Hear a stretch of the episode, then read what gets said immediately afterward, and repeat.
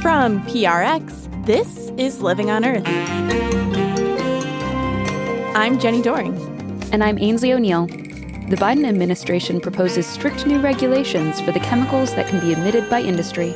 This regulation will be vigorously opposed by chemical manufacturers, by fossil fuel companies, and I think it's very reasonable to talk about this in the context of the war on cancer. Strong enforcement of this regulation should drive down some cancer incidents.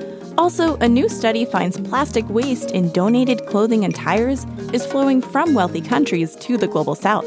I think it can add fuel to the fire for people who are saying that this is, you know, waste colonialism. The developing world shouldn't bear the brunt of wealthy countries' large and growing appetite for plastic products. That and more this week on Living on Earth. Stick around. From PRX and the Jennifer and Ted Stanley studios at the University of Massachusetts Boston, this is Living on Earth. I'm Aynsley O'Neill. And I'm Jenni Doering. Much of our show today highlights the pollution consequences of plastic production. And as we were preparing for broadcast, news broke of a massive industrial fire at a plastics recycling plant in Richmond, Indiana. The facility has had many safety violations in the past, with plastic waste piling up, creating a fire hazard. A black plume of smoke carrying toxic chemicals from burning plastic has blanketed the area, creating serious health concerns from exposure to known carcinogens. Much like the East Palestine, Ohio train derailment that led to the burning of toxic chemicals, the Indiana event is top in the news cycle. But nearly every day, the petrochemical industry emits some of the same hazardous air pollutants that officials are concerned about with these dramatic events. That's why it's significant that the Biden administration recently proposed a new regulation aimed at reducing hazardous air pollutants from petrochemical plants. If adopted, the EPA says the new rules will reduce the amount of toxic air pollutants released each year by more than 6,000 tons. Proponents say it would be a tremendous win for public health by reducing chemical exposure that leads to many cancers, including lymphoma, leukemia, and breast cancer. The proposed rule would be especially beneficial for communities in Appalachia and Louisiana's Cancer Alley, which are already burdened with disproportionate chemical exposure and associated health problems. For more, I'm joined now by Judith Enck, founder of Beyond Plastics and a former EPA regional administrator. Welcome back to Living on Earth, Judith. Thanks, Jenni. It's really good to be with you. What are these hazardous air pollutants that the Biden administration has proposed to address? Can you walk us through some of them and what we know about the negative health effects they're linked to? Sure. So, this proposed regulation would cover over 200 industrial facilities, places like factories that make plastics or oil refineries. And EPA believes that they can cut the toxic air emissions of dozens of different air toxics. Some that they are particularly focused on are ethylene oxide, that has been linked to lymphoma and leukemia. Second, they are looking at chloroprene, which is well known for being used at a facility in Louisiana called Denka. And in 2016, EPA identified the area around that facility as having the highest cancer rates in the entire United States. Wow. EPA is also targeting 1,3 butadiene, which causes lymphoma and leukemia. They're targeting benzene, ethylene dichloride. And perhaps, in my mind, most importantly, they're targeting vinyl chloride. Vinyl chloride is linked to liver cancer and many other health problems. It was declared a human carcinogen in the early 70s. And I'm particularly focused on vinyl chloride because it only has one use. It's the chemical that's used to make polyvinyl chloride plastic or PVC plastic. And there are alternatives to PVC plastic. So the question is why take the risk of not just manufacturing so much vinyl chloride, knowing that is a human carcinogen, but also transporting it. And some of your listeners may be thinking, oh, vinyl chloride, that's sounding familiar. It's because five of the rail cars that derailed in East Palestine, Ohio, contained vinyl chloride. To what extent does this rule address the concerns about cumulative impacts from multiple sources of chemicals in a community? Well, for the very first time, this proposed regulation will consider cumulative impacts when establishing what levels of air toxics can be released into the environment. Shockingly, that has not been done before. Typically, EPA would rely on a standard called Maximum Achievable Control Standards or MACT. So, if on paper, if that one smokestack met the numerical requirements of the regulations, they would be issued a permit. But the profound failure of our national and state environmental regulatory program is not recognizing that there's often a polluting facility right next door or down the road. And what I'm most encouraged by in this regulation is looking at cumulative impacts. That's much closer to real life because if you're living there or going to school there, you're breathing in these toxic air contaminants from a number of different facilities, not just one. So the cumulative impact provision is key. The other interesting part of this proposed regulation is the EPA will require companies to do something called fence line monitoring. So, monitoring air quality right at the border of the facility. What's a little disappointing is EPA is not doing it themselves, but they're telling the companies to do it. And then EPA will make the data available to the public. So that's going to be a whole rigmarole, and that's going to take a really long time. And that would be one comment I have on this regulation mm. is that EPA should be able to do it. The company should pay for it because EPA doesn't have enough money. But I would not necessarily trust the companies to do this on their own because if they find problems, I doubt they're going to self report.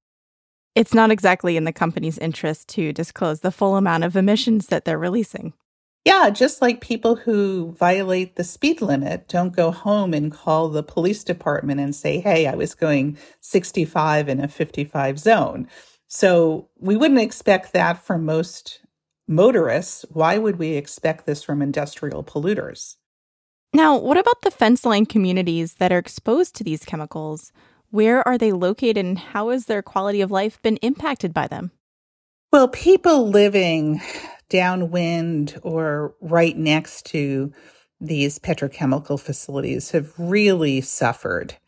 And it's really unconscionable what we expect communities to put up with from these facilities. There are high cancer rates, there are asthma rates. There are people no longer plant gardens because they're worried about the soil contamination. When air toxics come out of smokestacks, the pollution comes down somewhere, often on water. So air pollution becomes a water pollutant. And where these facilities are concentrated are a particular problem. So, for instance, along a 130 mile stretch along the Mississippi River, is an area called Cancer Alley. Unfortunately, that's the name. And that's where there are 200 industrial facilities. Many will be impacted by this proposed regulation. There's a concentration of facilities in Texas. There's a concentration of facilities in Appalachia, Ohio, Pennsylvania, Kentucky. And I mean, it just seems like this is a giant science experiment that's going on in these communities and people are guinea pigs almost. And you know the evidence is all around us. Many types of cancers are on the rise and we need to make sure that the public is really focused on this. And i think it's very reasonable to talk about this in the context of the war on cancer strong enforcement of this regulation should drive down some cancer incidence. So, for now, this is just a proposal by the Biden administration. What are the next steps? Well, there's a 60 day public comment period. So, members of the public can go to epa.gov and weigh in on what they think about this regulation. We already know it will be vigorously opposed by the chemical companies. In fact, the American Chemistry Council said that their members are committed to being good neighbors and don't necessarily think these regulations are needed. Well, I don't think it's very neighborly to pump pollutants and carcinogens into your neighbor's yard. So I'm not so sure about that good neighbor commitment. But I think the chemical manufacturers, the fossil fuel companies, their first step will be to put in reams and reams of information to EPA as to why they should not do strong regulations. My guess is EPA would probably proceed. And then my educated guess is that these companies will then sue to overturn the regulation. EPA gets sued more than any other federal agency. So they're represented by Department of Justice. They'll be ready for that. And then if the chemical lobby doesn't get their way in court or at EPA, then they'll scurry over to Capitol Hill and try to get their friends in Congress to probably delay the regulation. That's usually their playbook. And in the meantime, massive amounts of air toxics continue to get pumped into the environment. Yeah. So, taking the long view, you know, EPA has been rolling out a number of proposed rules in recent weeks. There's a rule limiting PFAS in drinking water, those are forever chemicals, we call them sometimes. Tighter limits on mercury from coal fired power plants, and this proposed rule for hazardous air pollutants like chloroprene and ethylene oxide and vinyl chloride. How can the administration make sure that they get this rule and those others over the finish line? Well, they have to move fast because, as we know, the outcome of presidential elections will determine whether regulations survive or not. The agency is still really reeling from four years of the Trump administration when not only did the Trump administration not promulgate one particularly effective environmental protection regulation, but they actually attempted to repeal many. So EPA had to get those processes underway to reestablish older regulations. And at the same time, tackle issues like climate change, which are enormous and calls for a regulatory approach. So EPA still has to stay focused on what are the most pressing environmental concerns that need to be addressed. That's why you see the PFAS regulations, this air toxics rule, the mercury rule coming out. And whoever wins the next election, I just hope and pray that they don't repeal these. So we're in this cycle of having to start all over again. Judith Enck is the founder of Beyond Plastics and a former EPA regional administrator. Thank you so much, Judith. Thanks, Jenni. Great to be with you. Our next Living on Earth book club event on April 26th at 7 p.m. Eastern features Soil, the story of a black mother's garden by Camille Dungy. It's a free event. Sign up at loe.org/events. Coming up, how the old clothes you donate can wind up choking rivers and causing health problems in the global south. That's just ahead on Living on Earth. Legendary Academy Award winning director Oliver Stone is back with Nuclear Now, his first film in seven years, coming exclusively to theaters across the USA and Canada beginning on April 28th. Based on Professor Joshua S. Goldstein's book A Bright Future, Nuclear Now explores the possibility for the global community to overcome climate change and energy poverty challenges to reach a brighter future through the power of nuclear energy, an option that may become the only viable way to ensure our continued survival sooner than we think. With unprecedented access to the nuclear industry in France, Russia, and the United States, director Oliver Stone delivers a revolutionary documentary that Variety calls an intensely compelling, must see film opening in New York and Los Angeles April 28th with special one day screening events across North America on May 1st, Nuclear Now Day. Visit nuclearnowfilm.com to learn more. Support from our listeners is key to helping us continue providing detailed environmental news and analysis. Go to loe.org and click donate to learn more. It's Living on Earth. I'm Jenni Doering. And I'm Aynsley O'Neill. With warmer weather on the way and fashion brands unveiling their summer designs, it might be tempting to buy cheap, trendy clothes off the rack. But while they may be kind to your wallet, these fast fashion items are far from easy on the earth. One study found that the average person bought 60% more clothes in 2014 than they did in 2000, but kept each item for half as long. And researchers find some low cost clothing is thrown away after being worn just seven or eight times. Rather than throw clothes in the trash, many people will donate unwanted items to thrift stores. And that's when the problem begins for many countries in the global south that receive the donated clothing. That's according to a recent study commissioned by the Changing Markets Foundation. For more, we called up Vina Holkar, director of Wildlight Global. She conducted fieldwork in Kenya for the report and spoke with Living on Earth's Bobby Bascomb. So, your investigation marched through what happens to used clothing, looking at Kenya as a destination. Why Kenya? We made a short list and we ended up going to Kenya because there's open access customs data for Kenya, which means that we could actually examine the data and see the names of companies that were shipping used clothing into Kenya. And we could see the names of the companies that were receiving it. It's by no means the case that all used clothing is going to Kenya. It's going all over the world. Kenya is one place that we can actually have a close up look and see what's happening on the ground. So let's say you have a t shirt that you don't want anymore. Maybe your child has outgrown it. You take it to your local thrift store. What happens to that shirt that it somehow makes its way to Kenya or one of the many, many other countries that take our used clothing? You take your t shirt to the thrift store. If it's good enough quality to be resold, they'll put it out on the shop floor and it will get resold. If it's not quite good enough quality for that, they'll take it round the back and put it in a bag to be sorted. It will then be picked up by a recycling company, a commercial recycling company who'll pay for it. And they'll sort through that clothing and they may then sell some of that. The stuff which they think isn't quite good enough will then be shipped abroad. Now, it will go to a number of different countries, predominantly in the global south. And so, what happens to that t shirt once it arrives in Kenya? The ships arrive in Mombasa port. The large bales are taken out and put in warehouses, and then they're sold on to middlemen. And eventually they make their way to the large undercover markets in the centres of the big cities. The one that we visited was in Nairobi. That's the biggest one of all.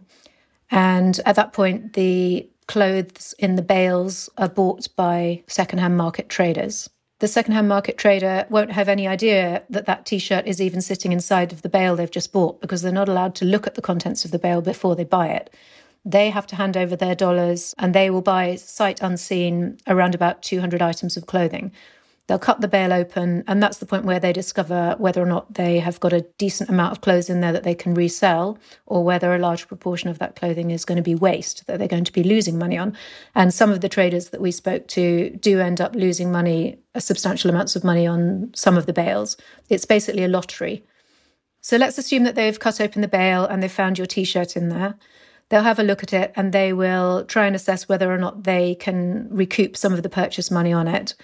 If it's in bad condition, by which I mean, and I saw plenty of t shirts like this, stained or torn, covered in dog hair, covered in mud, completely misshapen and stretched, or perhaps a tiny little crop top t shirt, which is completely inappropriate for Kenyan people. If it's that kind of t shirt, then they will put it to one side. And at the end of the day, there will be a fagia trader who will come to the stall and buy all of these items which were unsellable, which were all on this pile at the back of the stall.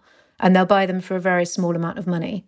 They will then take them away and see if they can sell them for 0.05 of a cent, even miniature, tiny amounts of money. The likelihood is that they won't be able to sell it. They may then burn that clothing. They may throw it into the ground next to their stall which becomes a compacted mass of used clothing that's been discarded there.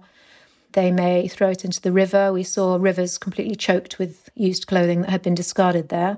The problem in, in Kenya, and it's not specific to Kenya, is that the sort of infrastructure for disposing of refuse and waste is completely overburdened by the amount of waste that we're shipping over there. They can't cope with it. Their waste systems can't cope with it so much of our clothing is actually made of plastic. So it's not like we're just throwing cotton into a river or into a municipal waste site that could decompose.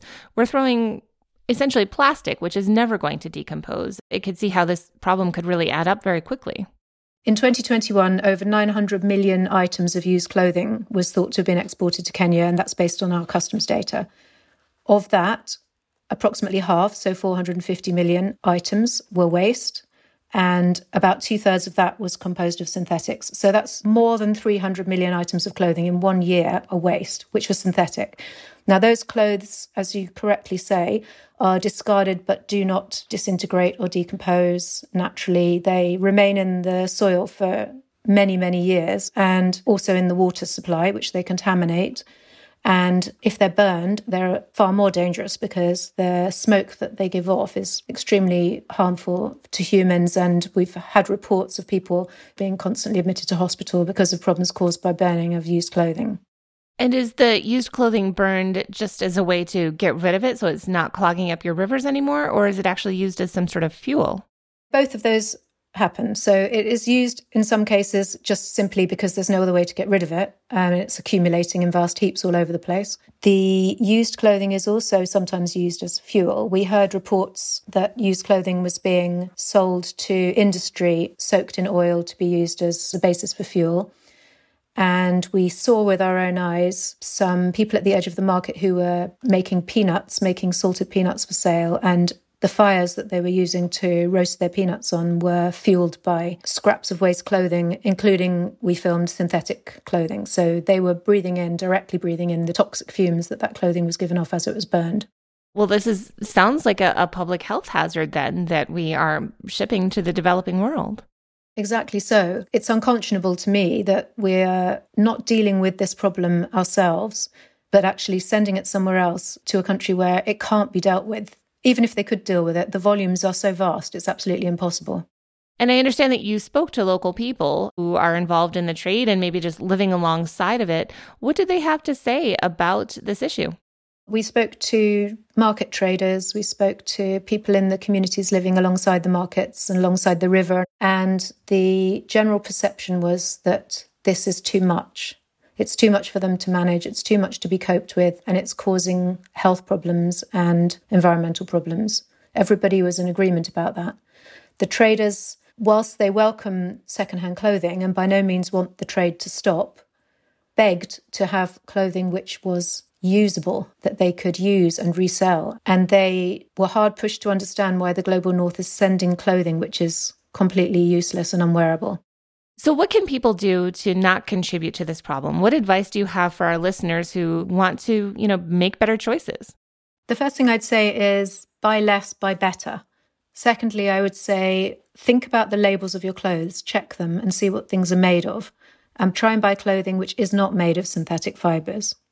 The third thing to understand is that you, as an individual, are not just a consumer, you're also a citizen, and you can take an active role in shaping this debate. You can talk to brands, you can put pressure on brands and write letters to them and ask for their commitments on transparency and their commitments on sustainable sourcing and production of their materials, and ask which companies have a clear plan to phase out their dependence on synthetic fibers and buy clothing from those companies. Veena Holkar is director of Wildlight Global. She spoke with Living on Earth's Bobby Bascomb. As we just heard, donated clothing is one way that plastic has become a burden in the global south, where it's shipped for reuse but often ends up as waste. And there are many other sources of hidden plastic in the waste being shipped abroad, including tires, paper, and electronics. Those less obvious sources of plastic waste aren't included in the United Nations estimate of the international plastic waste trade. A recent study by the International Pollutants Elimination Network found that the UN is underestimating the amount of plastic waste being shipped to developing countries by up to 1.8 million metric tons, making totals about 40% higher than previously thought. Joseph Winters has been following the story for Grist. He's also a former Living on Earth intern. Joseph, welcome back. Thanks so much for having me. So, what categories of plastic are usually included in the old kinds of calculations? And what types of waste are typically ignored? Why are we missing out on huge categories of plastic waste here? So, the way that many researchers try to quantify the amount of plastic waste that's being traded between countries uses this UN database. And in this database, plastic waste, things that you would think are obviously plastic, like bottles or plastic wrappers, things like that, they get their own code, their own category, and they're counted separately from all the other kinds of waste.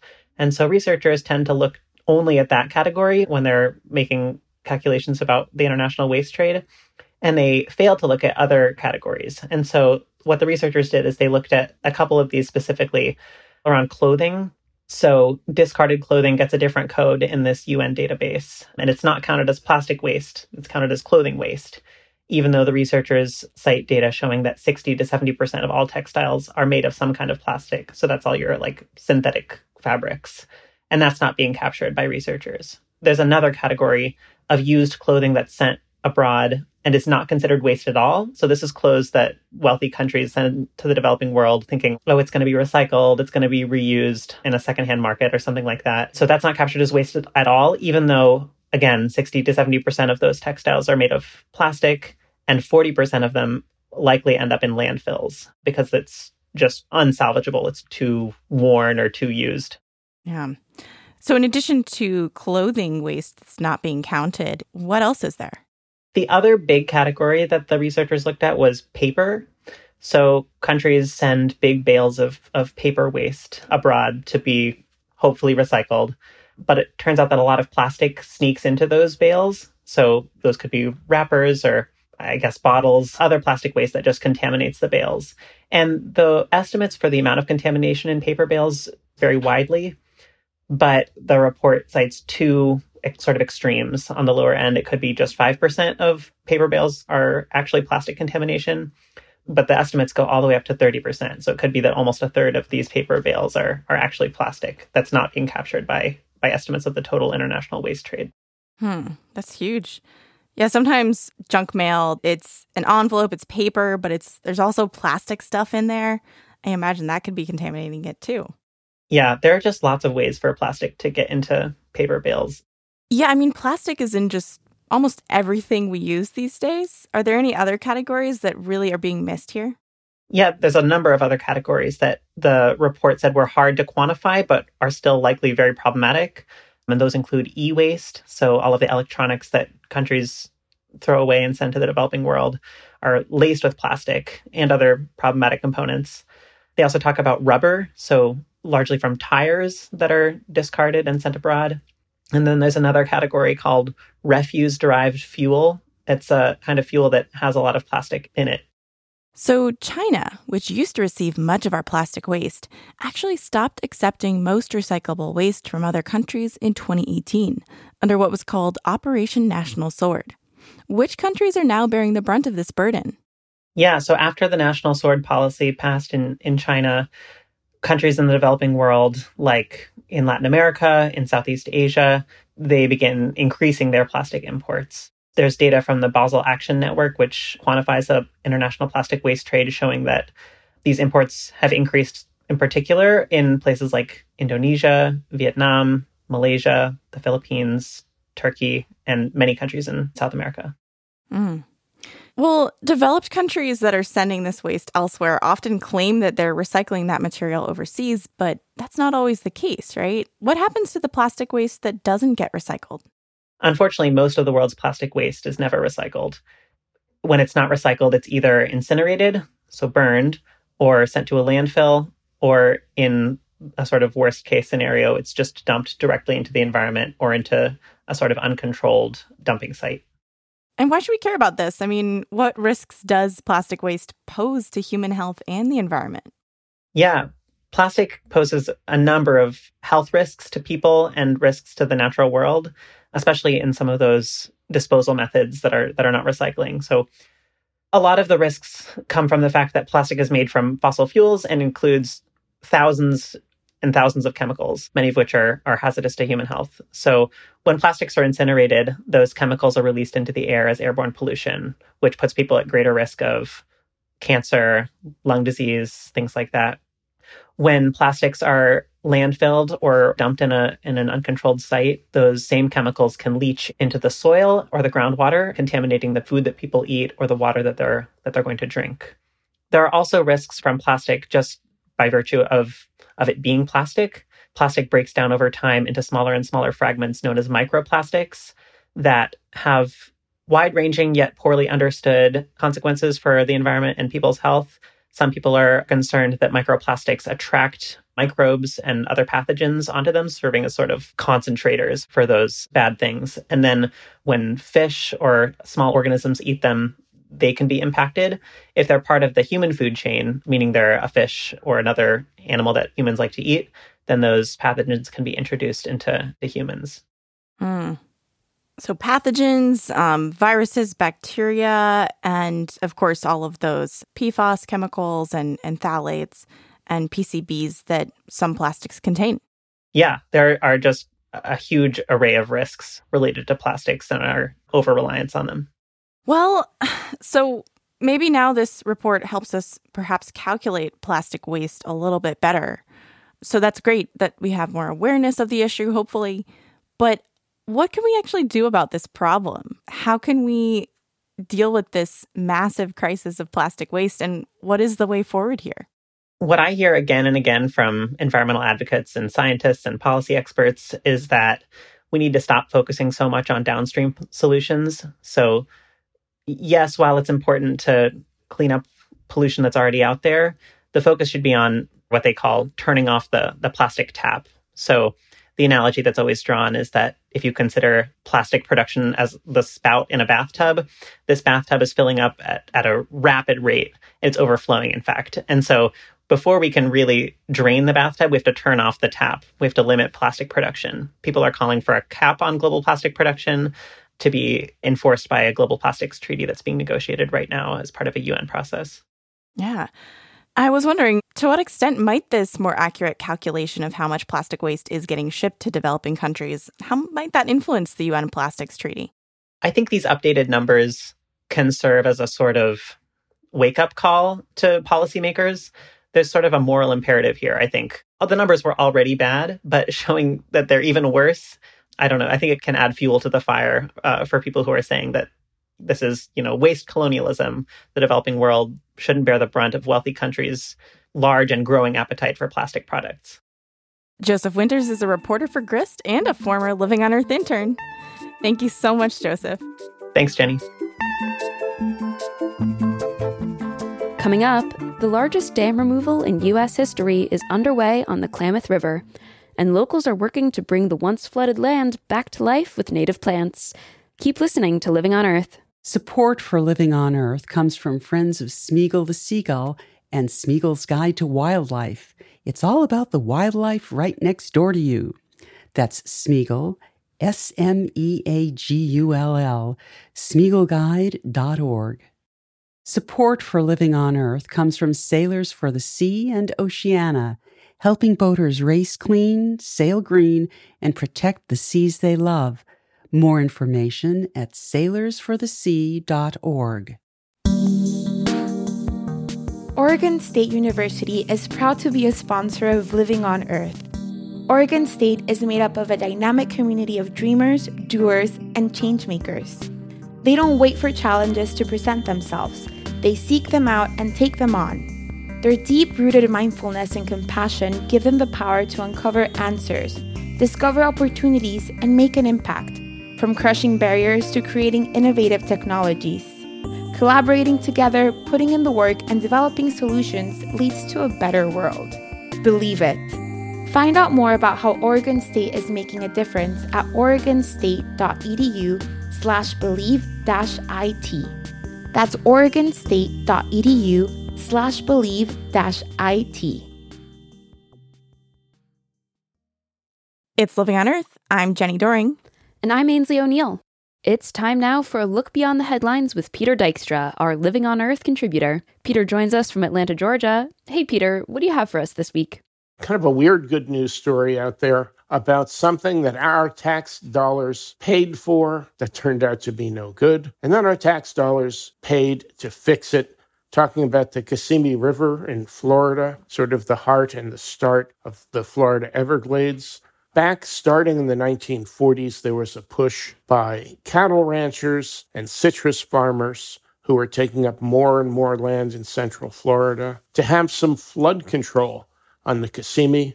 And so the Army Corps of Engineers took all of the bends of this slow moving river, put it in a culvert that was as much as 30 feet deep so that water would race through the area north of Lake Okeechobee instead of slowing down and flooding all this prime farm and grazing land.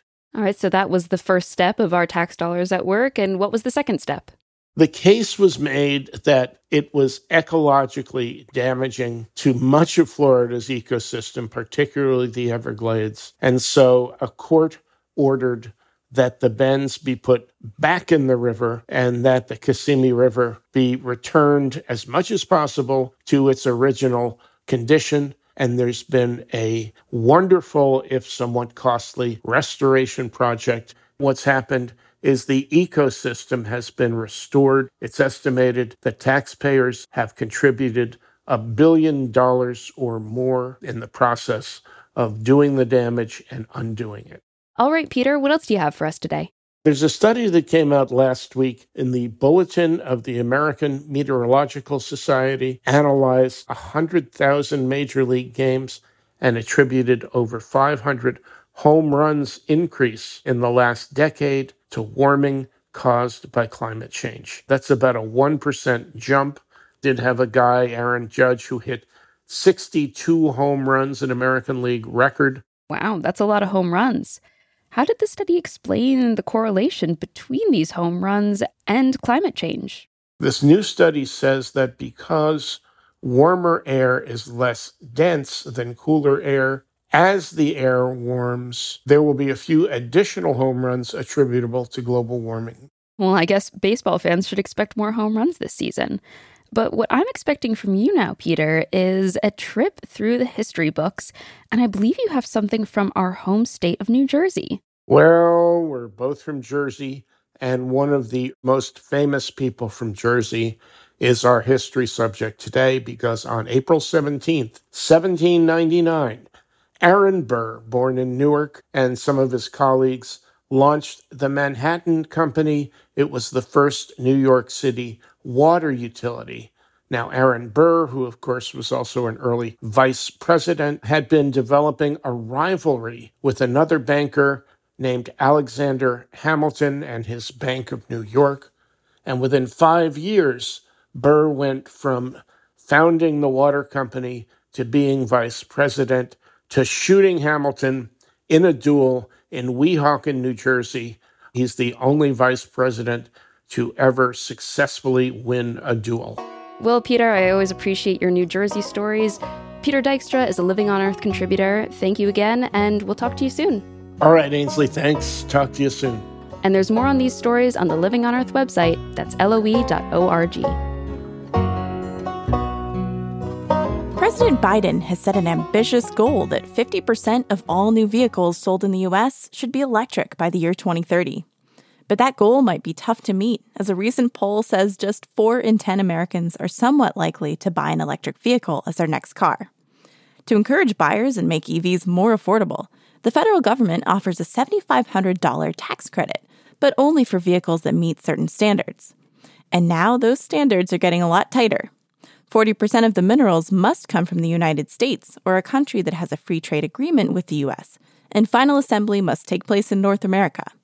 For more on gearing up for electric vehicles, I'm joined now by Jim Motavalli, who writes about green transportation for Auto Week and Barron's. Welcome back to Living on Earth, Jim. It's great to be on. So, what are some of these restrictions that determine whether or not an electric vehicle is actually qualified for the $7,500 federal tax credit? Well, what we had under the old rules, any automaker that manufacturing an EV could pretty much qualify. The only thing that got you out of qualifying was if you produced more than 200,000 cars. And this is why both General Motors and Tesla no longer qualified for the tax credit under the old rules. So cars made in Germany or Korea or even China could qualify for it.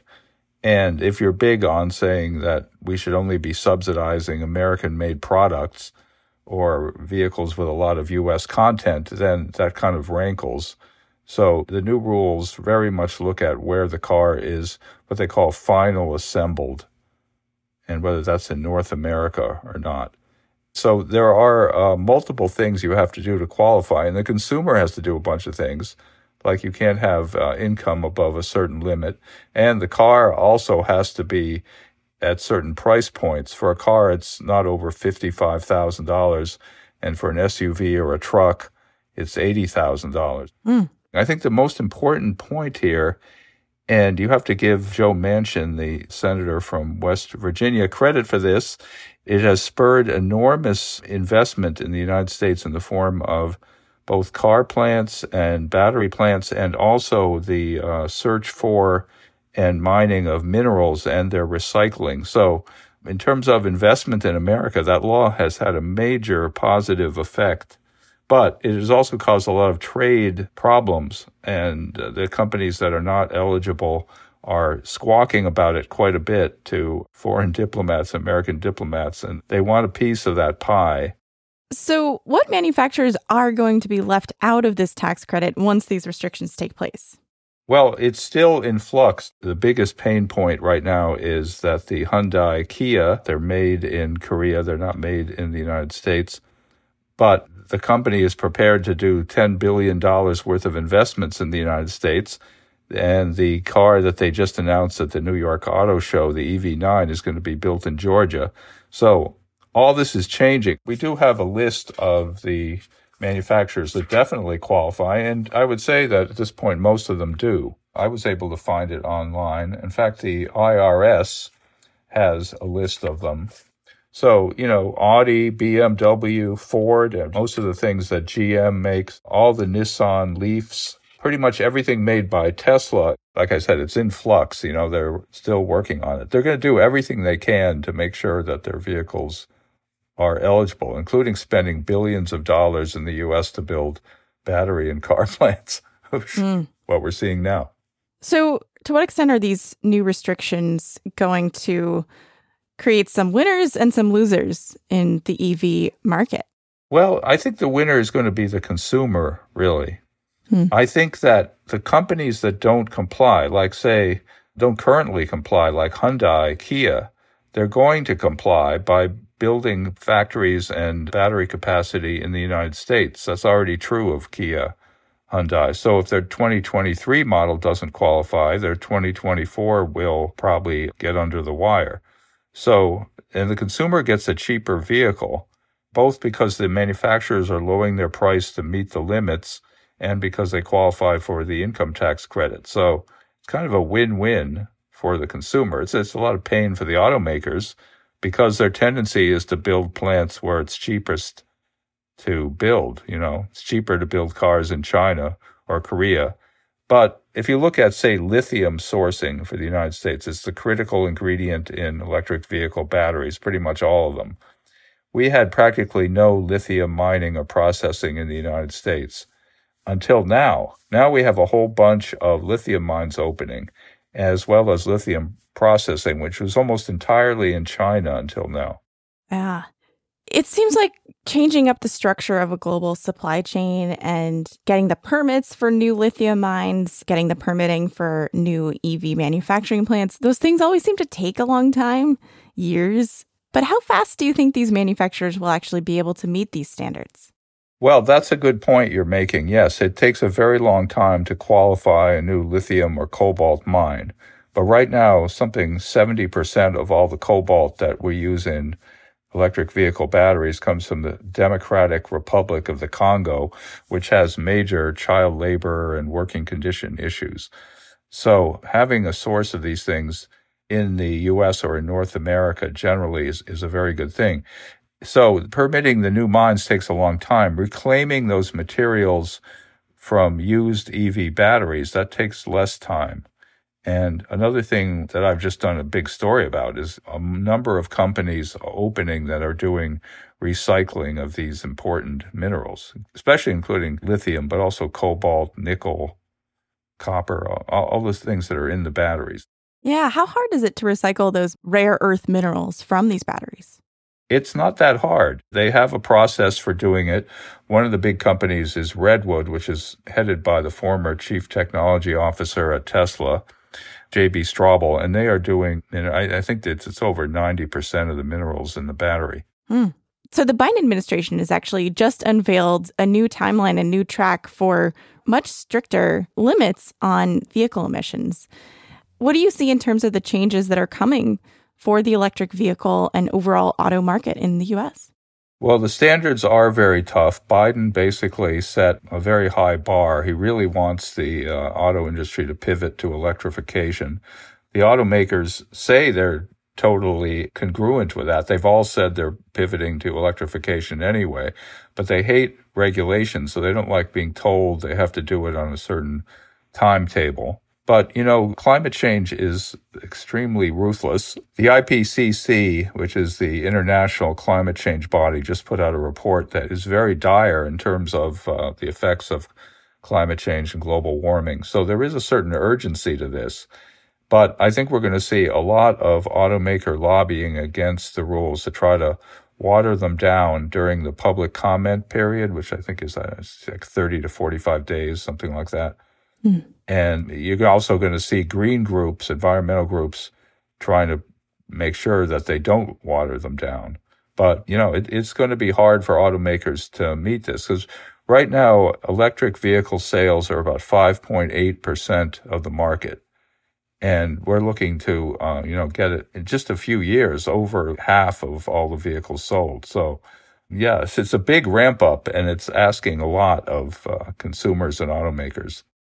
Jim Motavalli is a blogger with Barron's and Auto Week. Jim, thanks so much for taking the time with us today. Great. Always fun to be on. The Klamath River meanders more than 250 miles along the California Oregon border. And right now, the river is the site of the largest dam removal project in U.S. history. Four dams are being torn down, with the goal to have them out completely by the end of 2024. The reservoirs behind the dams will be drained, and the river will run free for the first time in a century. That means land that has been submerged all this time will suddenly be exposed. As Juliet Grable from Jefferson Public Radio reports, an effort is underway to replant the area with native species.